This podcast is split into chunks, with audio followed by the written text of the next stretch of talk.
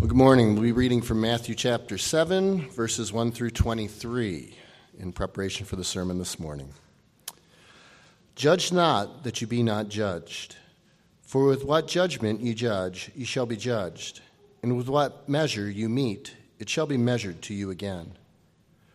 And why beholdest thou the mote that is in thy brother's eye, but considers not the beam that is in thy own eye? O how wilt thou say to thy brother, let me pull out the mote of thine eye, and behold, a beam is in thine own eye. Thou hypocrite, first cast out the beam of thine own eye, and then shalt thou see clearly to cast out the mote out of your brother's eye. Give not that which is holy to the dogs, neither cast your pearls before swine, lest they trample them under their feet, and turn again and rend you. Ask, and it shall be given you. Seek, and ye shall find. Knock, and it shall be opened unto you. For everyone that asks receives, and he that seeks finds, and him that knocks it shall be opened. Or what man is there whom if his son asks for bread, will he give him a stone? Or if he asks a fish, will he give him a serpent? If ye then, being evil, know how to give good gifts unto your children, how much more shall your Father which is in heaven give good gifts to them that ask him? Therefore, all things, whatsoever ye should, that men should do to you, do ye even to them, for this is the law and the prophets. Enter ye at the strait gate. For wide is the gate, and broad is the way that leads to destruction, and many there by which go in thereat. Because strait is the gate, and narrow is the way which leads unto life, and few there be that find it. Beware of false prophets, which come to you in sheep's clothing, but inwardly they are ravening wolves. You shall know them by their fruits.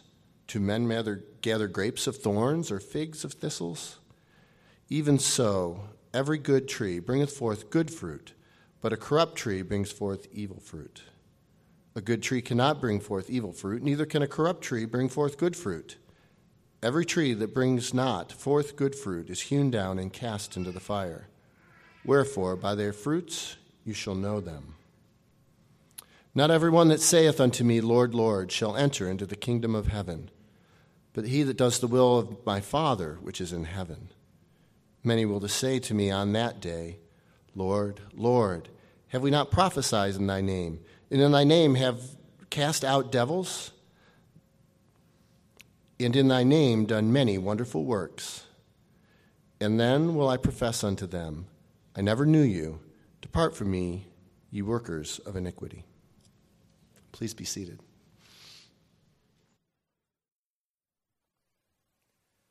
Would you pray with me this morning as we begin?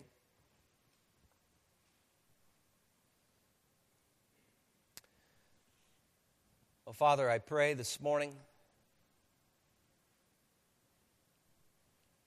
as we gather to hear your word. Father, I pray that we would desire to learn from you. We would desire to be taught by your Holy Spirit today. Oh, Father, I pray as the psalmist did, Lord, that you would make us walk in the path of your commandments. Incline our hearts in that direction. Each day, I pray, Father, and, and yes, even this day, today, this Lord's Day, I pray that you would incline our ears to hear. Open our eyes that we may see these wonderful truths in your word. Thank you for this word. Thank you for your truth. May we be attentive here in these next few moments as you speak to us from your word. I pray this in the name of Jesus, our King.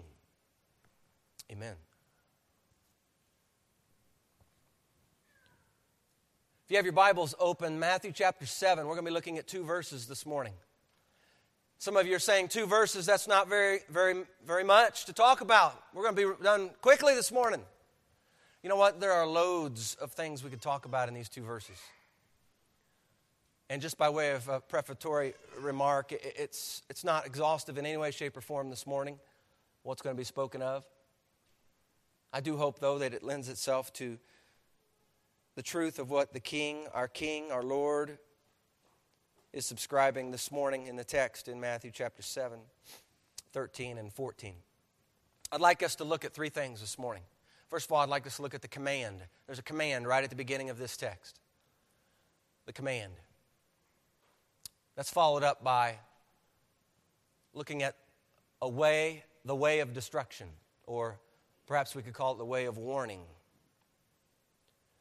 And then lastly, we'll look at the way of life, or the commanded way. We're going to see the command up front. We see the commanded way at the end here uh, when we get to verse 14. A little bit of an outline, a little bit of a path of where we'll be going this morning. So, the first part of Matthew 7, verse 13, the command itself. Enter by the narrow gate. Once again, I, I point your attention to the one who is speaking. I believe it's important. We have a directive, an imperative, a command by the king. We need to understand that the final verses here in Matthew 7, we have reached the the climax, if you will, of, of this message. And so everything from this point forward to the end of chapter 7, he's building, he's building, he's building, and he's going to be talking about two different things today two roads, two ways. Next week, we'll talk about two different things.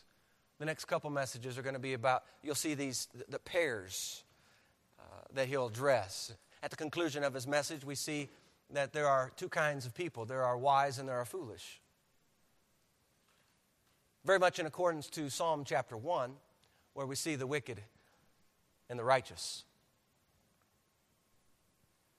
But here in these final verses, we see Jesus is once again here calling the listener to decision, calling the listener to responsive action. Jesus has been preaching and teaching. If you have a red letter edition, you see he's been doing a lot of talking.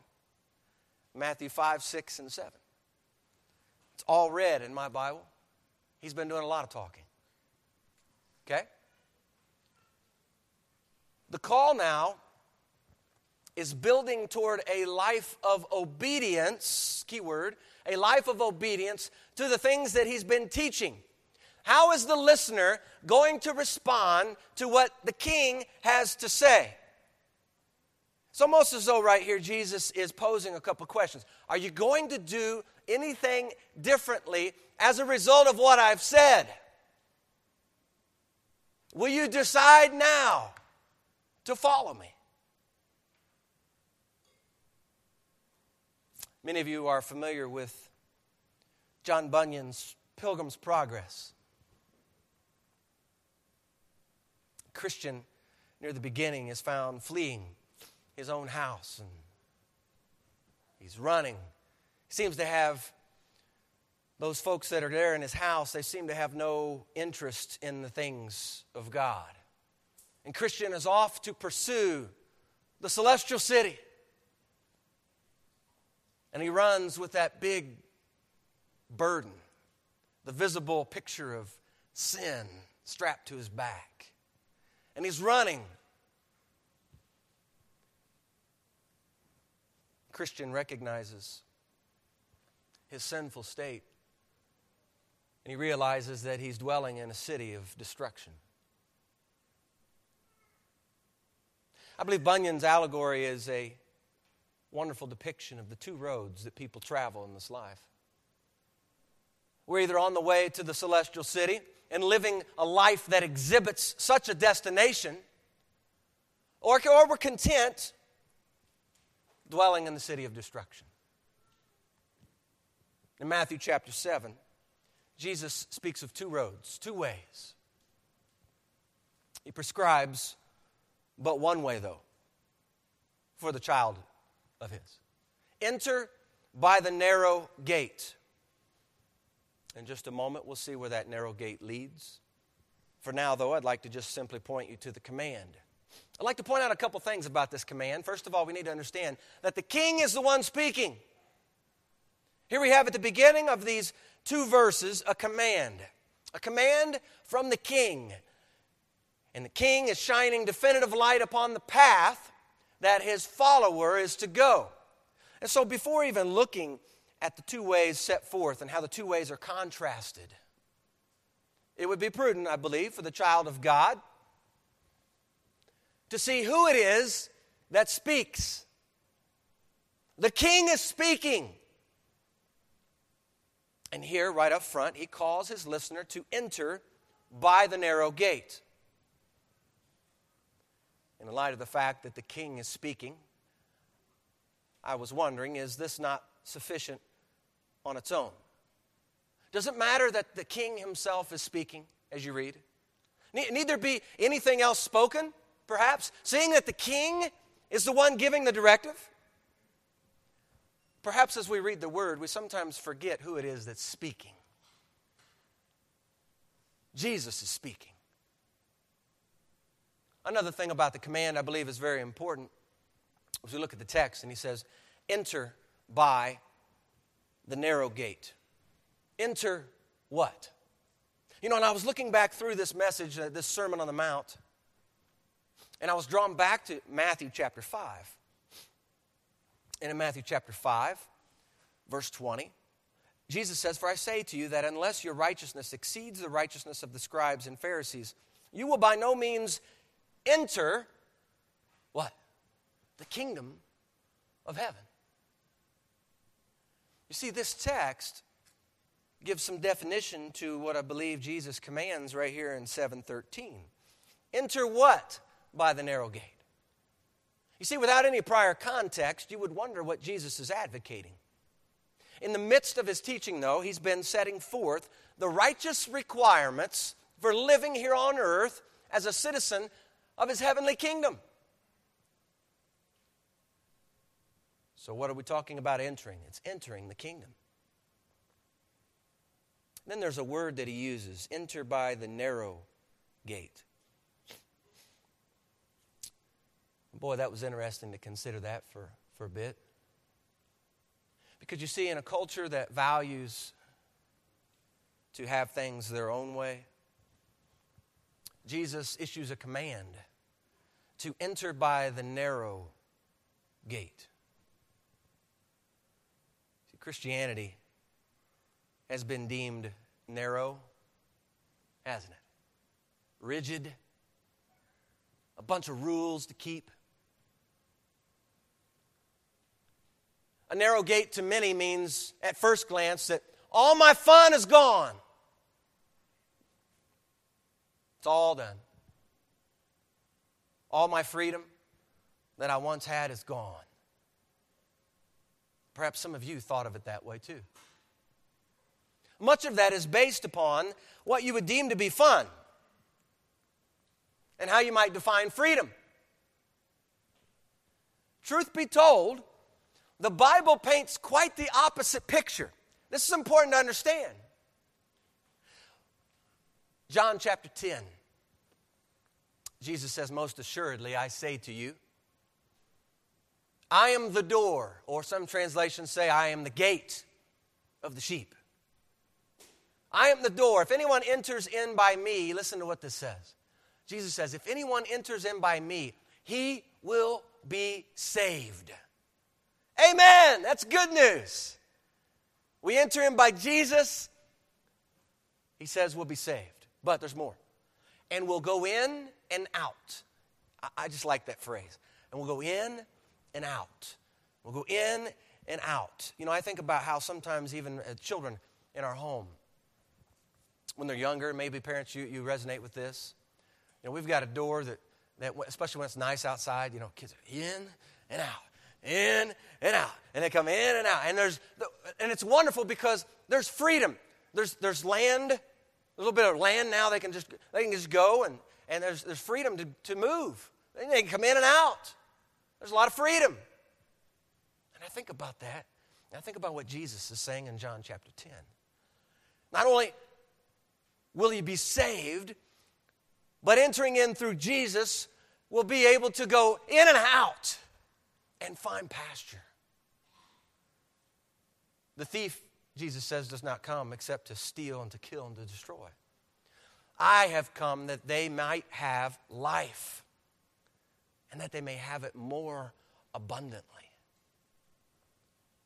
You see, there is a freedom as you pass through the narrow gate, a freedom like none you've known before. Entering by Christ, according to John chapter 10, you will be saved. And will go in and out and find pasture. We need to remember the imagery there that you are a sheep now of his pasture. Being saved is wonderful of itself, but having the ability to go in and out and find pasture, that doesn't sound too narrow to me. There's great freedom to be found in Christ. In fact, Paul says in Galatians chapter 1, chapter 5, verse 1 Stand fast, therefore, in the liberty by which Christ has made us free. Stand fast, therefore, in the liberty by which Christ has made us free and do not be entangled again with a yoke of bondage. See, the command here is to enter by the narrow gate. The command is backed by the king himself. Contrary to what others might think, there's great freedom entering this narrow gate, walking this difficult way.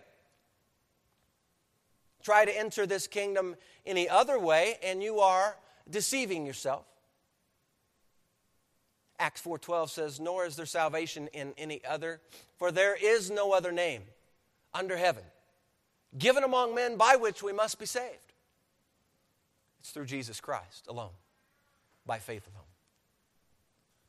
So that's the command right there at the beginning of verse 13. Enter by the narrow gate. And then we see this way of destruction put forth, or this way of warning, I believe. For wide is the gate Broad is the way that leads to destruction, and there are many who go in by it. I want you to note something in the text. There's nothing spoken of here of entering the wide gate or traversing the Broadway. There's no, nothing necessarily spoken. Why is that? Well, by default, that's the gate you enter. That's the path you're on.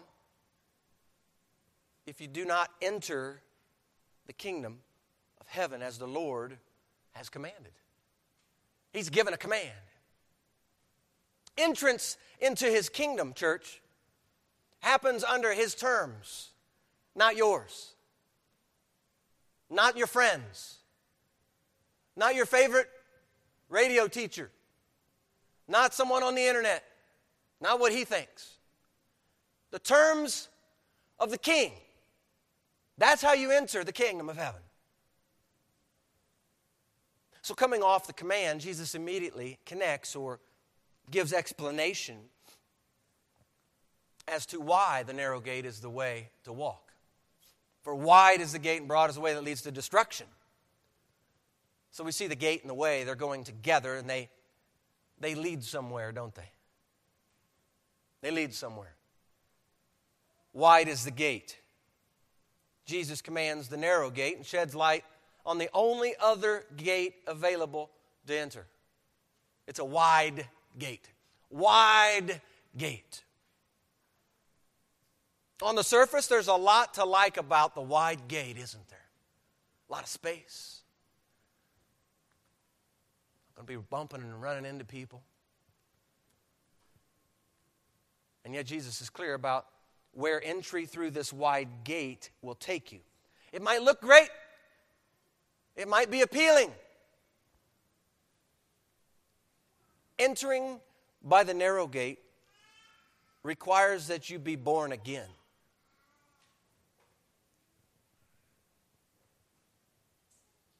Requires that you believe on the name of Jesus for forgiveness of your sins. It requires repentance of your sins, acknowledging your need for a Savior, understanding that you are a lowly, wretched sinner, recognizing your sin, dealing with your sin, understanding that you are unable, that you are incapable.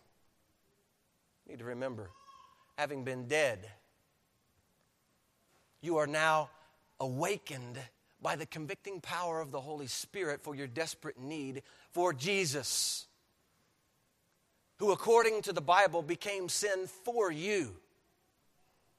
That you might become the righteousness of God in Christ Jesus. That's what 2 Corinthians chapter 5 verse 21 says. You see, entering by the wide gate makes no such requirements. They're not, they're not, they're not there. The wide gate has no requirements like that. Perhaps that explains in part why it's become so popular. People today like to do their own thing. They like to have things their own way. Customization in the business world has spilled over to customization in God's church. People don't seem to be too concerned about a narrow gate these days. No urgency for the most part. The pursuit of holiness, following Jesus. Where is it today? Wide is the gate, broad is the way. Broad, the word has in mind spacious describing the way as having plenty of room in it. The wide gate and broad way lead somewhere, according to what Jesus says in the text. Leads to destruction. Let's be clear that the two ways presented here by Jesus they're not as simple as the narrow gate and the difficult way equals heaven and the, the wide gate and the broad way equals hell. I think sometimes we like to maybe just make them look really nice and separate them and put them in boxes, and this is what they are. I believe that the wide gate and the broad way would beckon you onward, selling you a bill of lies calling out to you. It's down here, right here, it's over here. All that you've been wanting, it's right over here. Heaven's over here. You can get, it's down this way. I believe there's a call for all these wonderful things down that road. You see, the wide gate and broad way don't simply advertise worldly fare. You know, I was thinking about the evil one and how he oftentimes, oftentimes, he doesn't advertise before tripping you up, does he? He's not going to forewarn you that, that you're about to go down a wrong path. Doesn't the Bible say that he masquerades as an angel of light? You see, it's, it's imperative we're called, we're instructed in the Word to understand His schemes. He masquerades as an angel of light. He will make the wide gate and broad way look as attractive as ever to you.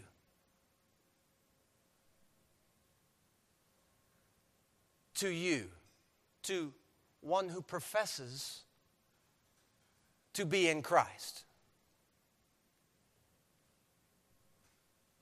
He will provide you with a, an alternative menu of options through the wide gate and the broad way. It might have the look, in part, of the other path, but you can be assured it's not, for these ways lead somewhere. You enter through a gate, you walk in the way, you go a prescribed path, and it takes you somewhere.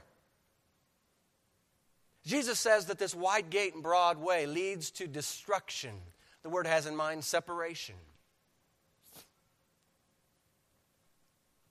complete loss of well being. And that is truly what it is. For you see, when you are separated from God, you have no well being. You are lost. You are without hope. Some of you perhaps are sitting here today, and that's where you find yourself.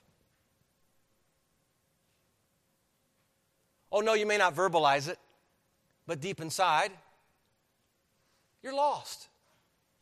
You are without hope. Why? Because you don't have God in your life. Because you have thought up to this point that you can walk your path. Your path would be synonymous with the path that is broad as opposed to walking the way that the king has prescribed. Church, if the king has prescribed a way to walk, let's walk that way.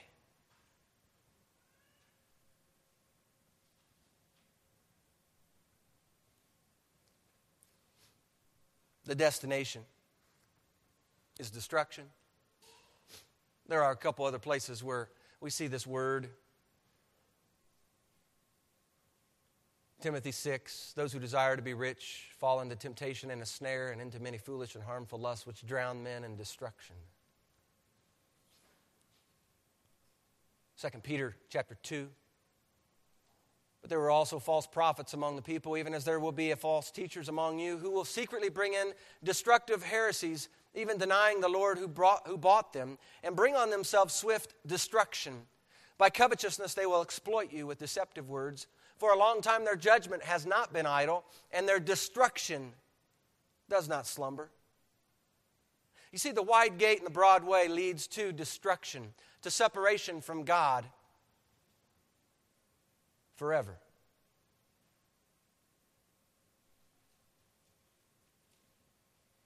Church, I see an urgency put forth in the text right here. There is an urgency here. I think about man and I think about his days on earth and the temporary nature of man. Jesus describes it this way in James 4 What is your life? What is your life? It is even a vapor or a mist. It appears for a little time and then vanishes away. Like the psalmist, we too ought to be crying out and asking of the Lord to teach us to number our days. Teach us to number our days that we may gain a heart of wisdom that we may come to understand the eternal versus the temporal. That as a citizen of the kingdom of heaven, there is a path to walk. And conversely, there's a path not to walk.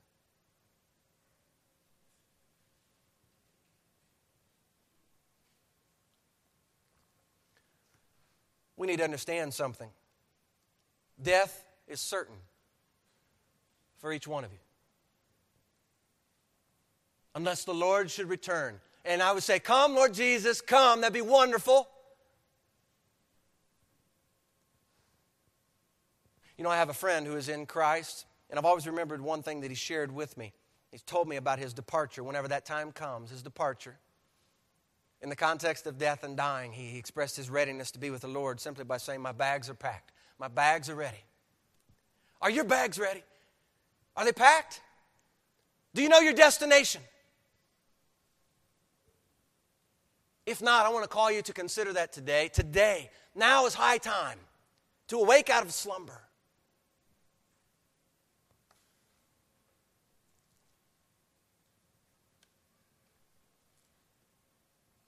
If your bags are packed,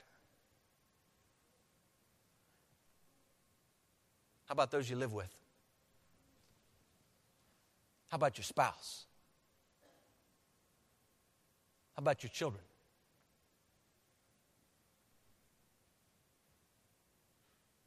How about your siblings? How about those who are your close friends?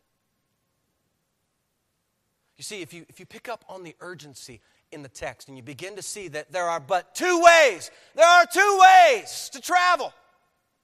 Two. And that one of those ways leads to destruction,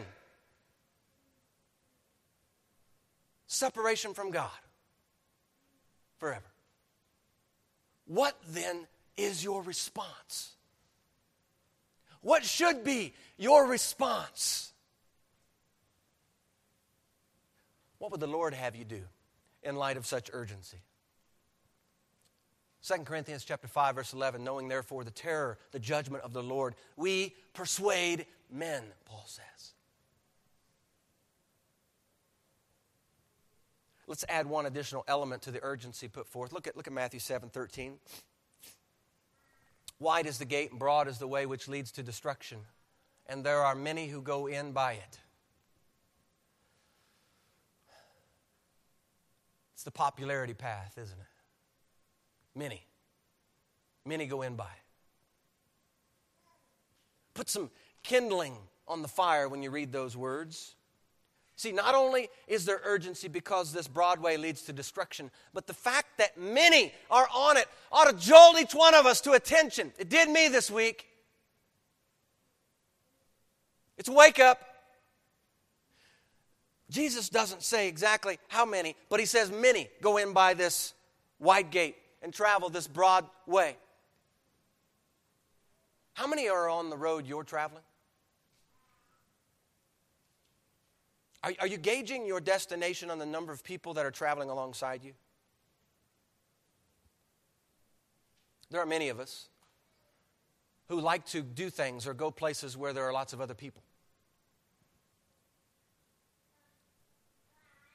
But have you subscribed to the mindset that, well, if, you know, if Johnny or if Sally's doing it, then it must be the right way?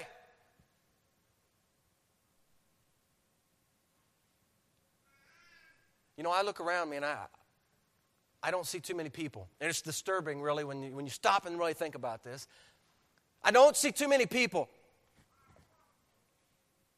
desiring to live a holy life. Not too many desiring, as 1 John chapter 3 says, to purify themselves because he is pure. Not too many willing to lose their lives that they might be found in Christ. Not too many willing to take this book and take the Lord at His word, what He says. You see, destruction is the result of walking the broad way, and there are many, according to what Jesus says, walking this way. And in case, just in case, in case you think that you are on safe base this morning, by the fact that you've come into a church building. Let's just, truth be told, this is a public school building. We happen to, we, praise the Lord, we get to rent the space to meet together as a body, as a church family. But there is nothing, absolutely nothing about this building that's going to save you. Being inside these walls, not going to save you. It's not.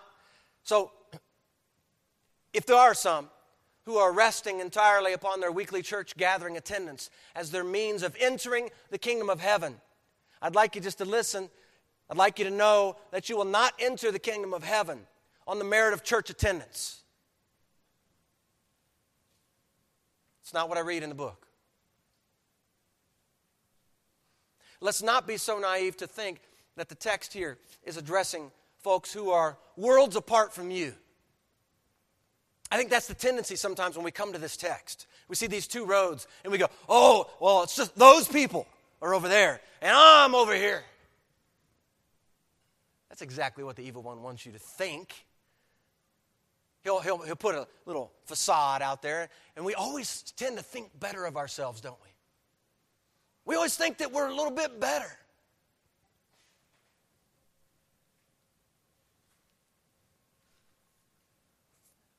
I'll just remind you of the first of the Beatitudes. Blessed are the what? Poor in spirit. For theirs is the kingdom of heaven.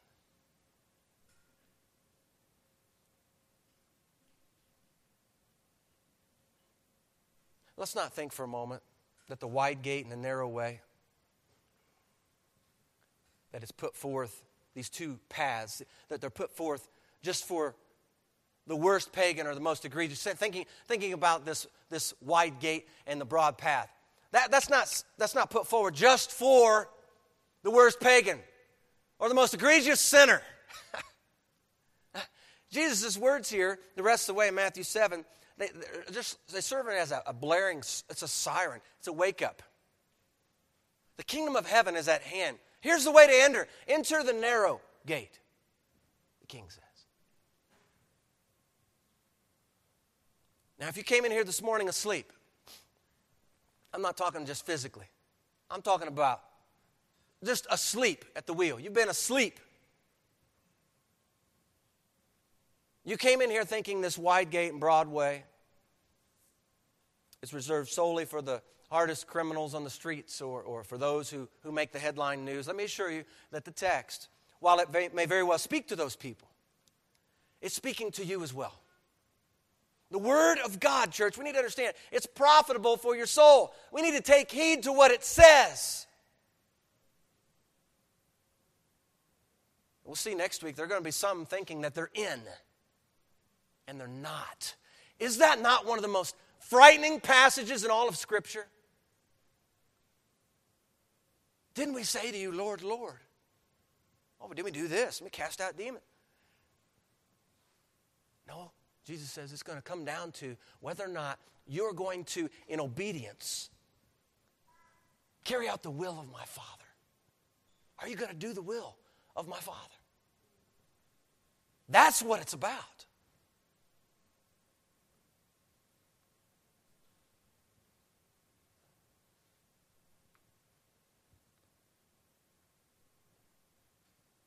I praise the Lord there's another way to travel other than the one described in verse 13. There's another way to walk. In contrast to the way of destruction, Jesus elaborates in verse 14 on the commanded way mentioned at the beginning of verse 13 the way of life. Because narrow is the gate, and difficult is the way which leads to life, and there are few who find it. Some translations may actually begin that with more of an exclamatory remark How narrow is the gate?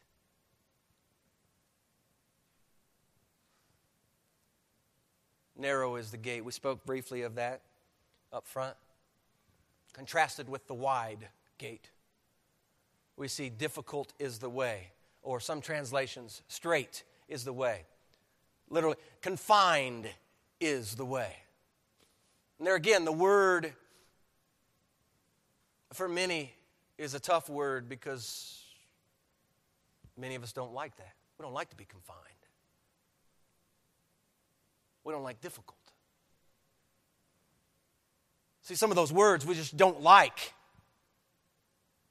But let's push aside for just a moment what we don't like. And instead, let's remember the prescribed way of the king. Enter the narrow gate. And this narrow gate takes us down a difficult straight, confined way. I believe in the New King James it uses difficult here, perhaps describing just the nature of the way. It is difficult in the sense that it includes trials, it includes suffering for the sake of Jesus Christ and his kingdom. Does it not? 2 Timothy 3, verse 12 Yes, and all who desire to live godly in Christ Jesus. All who desire to live godly in Christ Jesus will suffer persecution. Many of us have no idea, right? We read stories of missionary folks around the world. Pales in comparison to what you and I have gone through. And yet the text says in Timothy that all who desire to live godly in Christ Jesus will suffer persecution.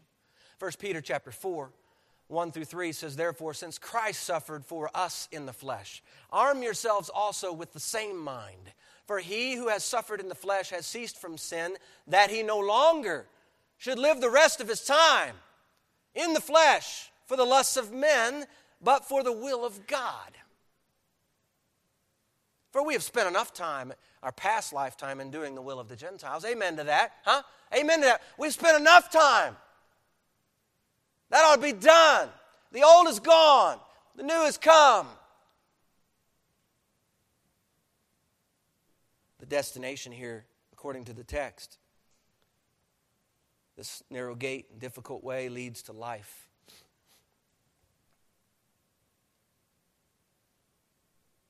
How does a difficult way lead to life?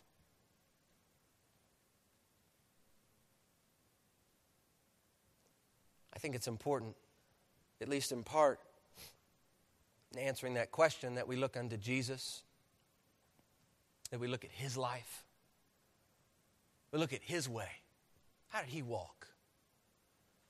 He fulfilled the will of his heavenly Father, and because of his willingness to travel the difficult way, he has made it possible for you to have life.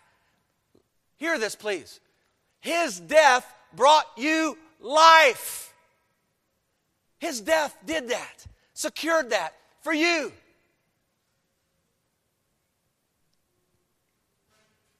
Your difficult, straight way. And for a time, it may be that here on earth. But the Bible assures those who are in Christ there is coming a day. Listen to this. There is coming a day when there will be no more tears, no more sinus infections. Praise the Lord. No more mourning. The old order of things has passed away. Revelation chapter 21, verse 4. I'm also reminded of what Paul says in 2 Corinthians chapter 5. We know that if our earthly house, this tent, if it's destroyed, when it comes time for it to be done, we have a building from God, not made with hands, eternal in the heavens. We know that Jesus speaks of in John chapter 14, just before he leaves, just before he's going to the cross, he tells his disciples that he's going to be going and he's going to be building a mansion, getting it ready. And he's going to come back that they might be with him. Oh, these are wonderful, wonderful words.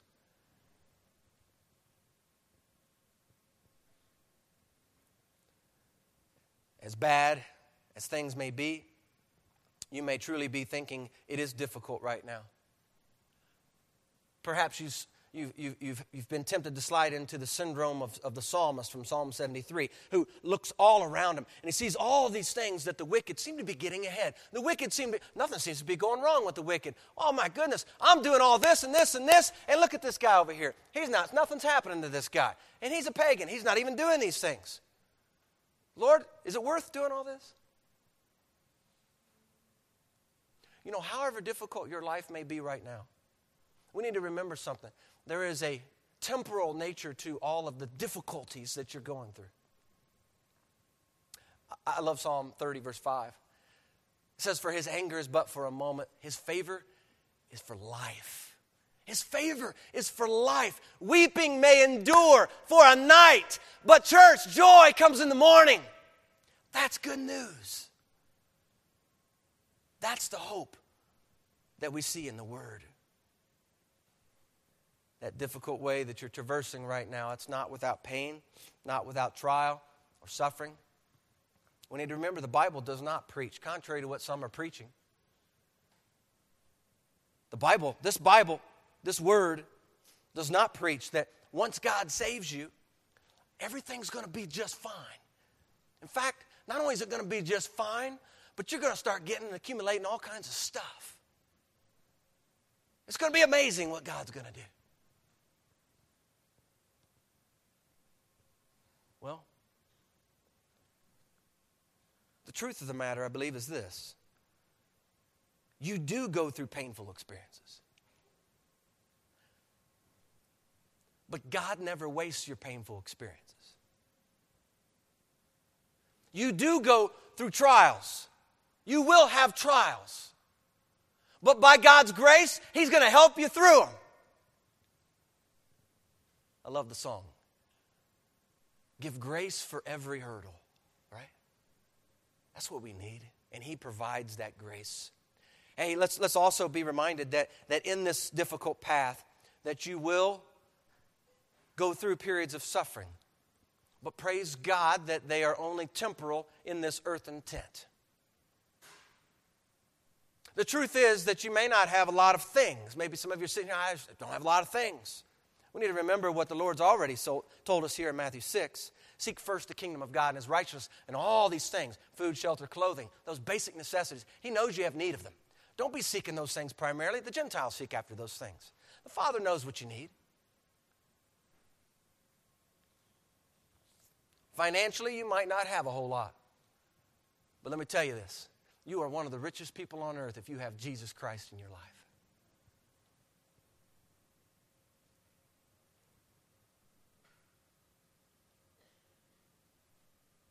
You might be wondering where next month's food's going to come from. You know what? I read this Bible, and I want you to know that you serve a God who has another name, Jehovah Jireh. Anybody know what that means? The Lord will what? Provide. He will provide. You see, the difficult way is the king's prescribed way. And it leads to life. It points to life to come, future, with the Father, and life that can be lived out in the present through the Holy Spirit in you. God is a life giver, and Jesus came that we might, according to John chapter 10, have abundant life. Not just ho hum, oh, it's another Monday. Oh, oh, no, abundant life. Something ought to be different.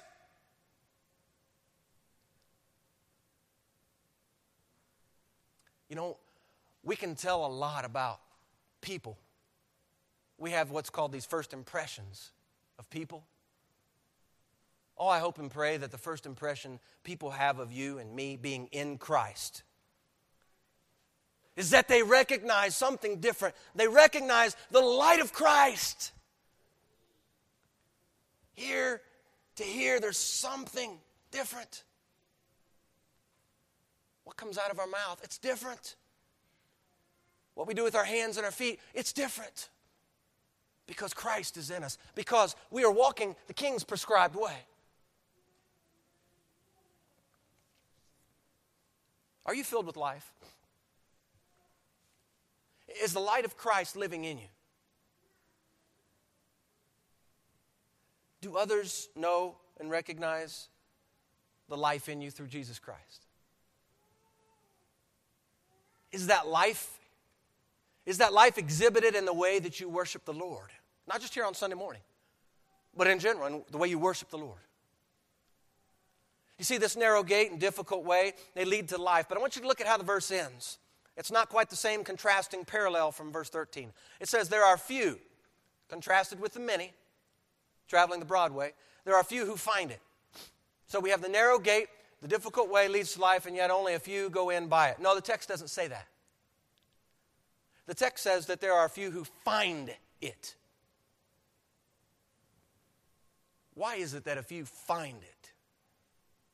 What's Jesus saying? Well, one thing I, I, believe we can be clear that it's not saying, not implying, that salvation is, is something one finds on his own. That's not what he's saying. Because you were dead in your trespasses and sins. Dead people do not have the ability to find anyone. God, who is rich in mercy, because of his great love with which he loved us, he saved you by grace through faith. You see, his initial work in you opened your blind eyes, opened your deaf ears to hear the good news message of Jesus Christ. So, in what sense does Jesus say that only a few find it? Let me share a few verses that may give some insight, I hope, into what Jesus is saying here. Just as a, a preface to these verses, these are hard verses, what I'm about to read. These are very difficult verses. Luke 9 23. If anyone desires to come after me, Anyone desires to walk this path that I've prescribed, let him deny himself, take up his cross daily, and follow me. So, what do we see here in this passage? There's a cross involved. There's a cross involved. We get a little squirmy, we get a little shaky when we hear about the cross. There's a cross that I must bear, that I must take up. Well, what about Matthew 13? 44 through 46. Again, the kingdom of heaven is like treasure hidden in a field, which a man found and hid. And for joy over it, he goes and sells all that he has and buys that field. Again, the kingdom of heaven is like a merchant seeking beautiful pearls, who, when he had found one pearl of great price, went and sold all that he had and bought it. What else do we know about this prescribed way? According to Matthew 13, it's costly. It's costly. In both of those short parables, the individual gave up all that he had to pursue the prize. It's costly. What about Luke 9 62? Jesus said to him, No one having put his hand to the plow and looking back is fit for the kingdom of heaven. What do we learn here? Commitment. Commitment. Lifelong commitment. Let's share one more Luke 14. If anyone comes to me and does not hate his father and mother, wife and children, brothers and sisters, yes, even his own life also, he cannot be my disciple. And whoever does not bear his cross and come after me cannot be my disciple. He then goes on and talks about counting the cost and gives two pictures, two illustrations. He concludes this way So likewise, whoever of you who does not forsake all that he has cannot be my disciple. You see, here there is a picture of complete surrender. Consider the cost of following Jesus, forsaking it all to follow Jesus. Are you walking that road? Perhaps these last few verses explain why there are so few people traveling the narrow and difficult way. The destination is life, and yet few there are who find it. This kind of life. This kind of following after Jesus, pursuing Him with everything you have, dropping your nets, Luke 5, leaving it all behind to follow Jesus. Those fishermen did that, didn't they? Gave us a wonderful picture of what that looks like. Is this the kind of life that you signed up for when you believed on the name of Jesus, when you received Him to be Lord and Savior of your life? I use those terms intentionally. John 1:12, believe and receive. Being in Christ, is it possible that you have forsaken, church, your first love? Is, is, it possible that your profession of Christ has impacted your brain only, but not your hands and your feet, not your life, not your walk? We get so concerned and so consumed in, in the intellectual and making sure we've accumulated the right knowledge Let's walk in the prescribed way of the king. The world needs to see it. The world needs to see it.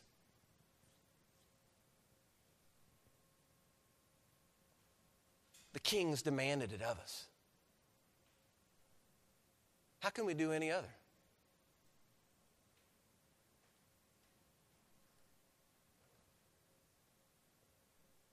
Enter by the narrow gate.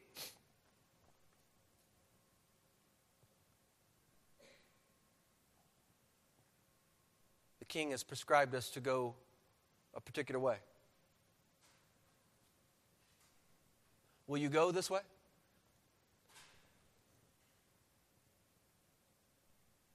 Or will you head down the broad way, which leads to destruction? My fear this morning is that there are some that are on that road right now. Some right here in this place.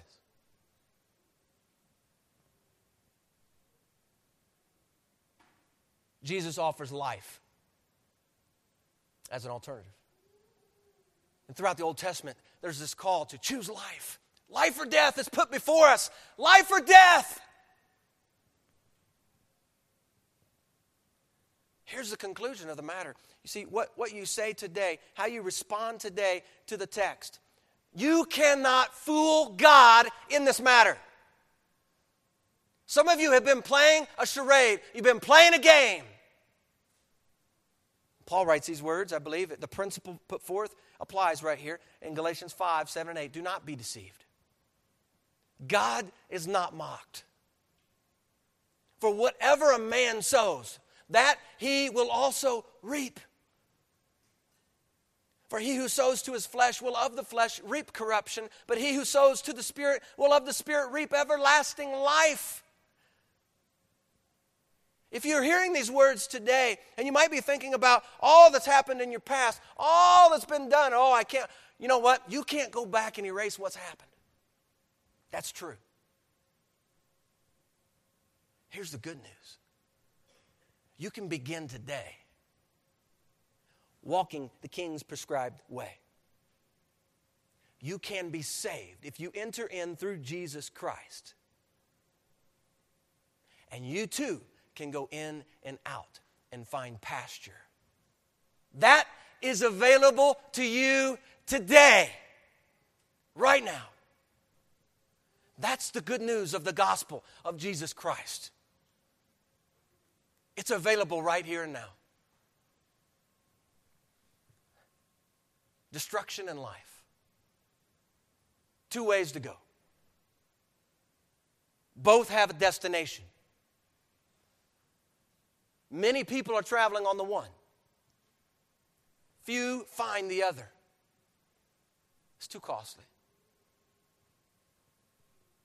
Includes a cross. It demands commitment, calls for complete surrender. And it requires a forsaking of the things of the world because the Bible tells us that friendship with the world is enmity against God. We can't love the things of the Father and still hold on and love the things of the world. The Bible says here, right in the Sermon on the Mount, Jesus has already said, You cannot serve two masters. Which way are you going? Which way are you going to choose to go? Oh, by the way, in case you're wondering here as we, we come to the, the close of this, this ought not be real difficult. I believe what Jesus has put forth is simple, but it's not easy.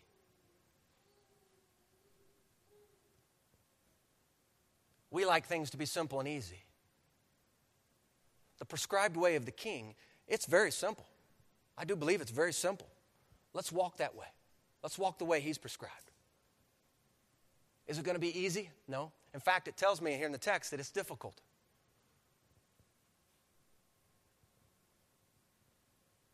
We don't have to conjure up what we want to do. The king has put forth the command enter by the narrow gate. That narrow gate leads to a difficult way, which leads to life.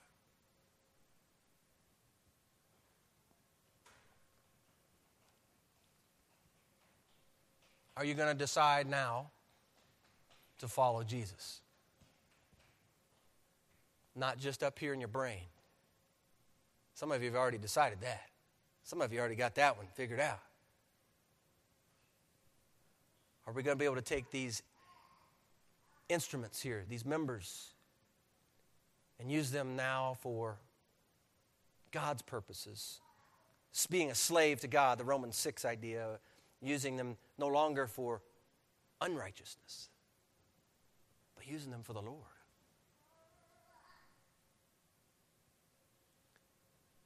We're going to pray. We're going to do things a little differently here on the close. The text lends itself to this. I don't believe I'm making this up. There's an urgency here. This morning, some of you, perhaps, need to go before the Lord and need to be asking of the Lord. In light of the fact that you find yourself today, right now, you find yourself in the same position as Christian in Pilgrim's Progress, you are being awakened that you right now are in the city of destruction. And perhaps this morning you're awakened to that big burden of sin that's just on your back. I just want you to know there's a way that that burden can be taken away. It's taken away at the cross. It's taken away in what God, through Jesus Christ, already did for you. He accomplished it, already been done. God reconciled you unto Himself in sending Jesus down here to die. He took your sins upon Himself at the cross. And it's at the cross when we first see the light. The burden rolling away. It's a wonderful picture. It can be true for you. It can be. The word's been put forth. I pray the Holy Spirit would apply it to your heart, apply it to your life. I pray as a whole that all of us, as a church, we would walk together in the King's prescribed way that we would hold each other accountable to walk in the king's prescribed way. That where we see someone walking contrary to the king's prescribed way, we would lovingly come alongside. We would lovingly put the word forward. And I pray that as brothers and sisters, we would be willing to hear what the king has to say in his word. We're going to pray. Following the prayer, we're just going to sing with, with vocals. We're going to sing a few stanzas of I have decided to follow Jesus. And listen, I have no desire to make this a formality. Is a song many of us have known for years. If you're not desiring to follow Jesus, please don't sing the words. We're going to start out with the question will you decide now to follow Jesus? Let's pray. Oh, Father, I thank you. I thank you for your word. Father, just now I pray for the hearts of those who are here. Father, if there is a twinge of conviction, if there is something here in the hearts of, of, of people, Lord, as you have convicted them, as your Holy Spirit has been working on them, Lord, I pray from the Word that their heart cry this morning would be to walk in this prescribed way of the King. Oh, Lord, I pray that they would, would fall before you. They would surrender their hearts to you, their minds to you, they would desire to be a subject of yours. That although the way is difficult. Father, they would desire to see and to walk in that way, understanding that it leads to life. Life everlasting. Life right here in the present as well.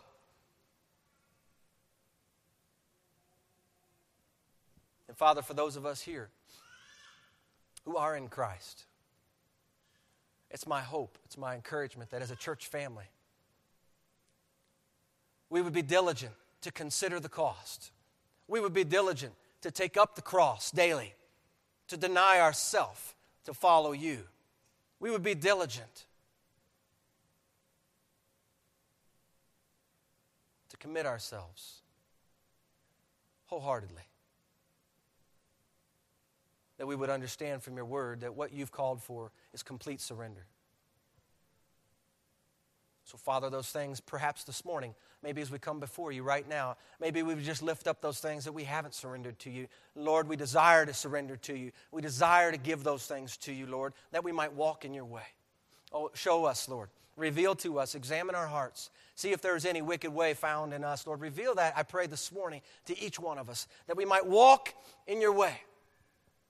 I pray all this in the name of Jesus, who is our King and our Savior. Amen.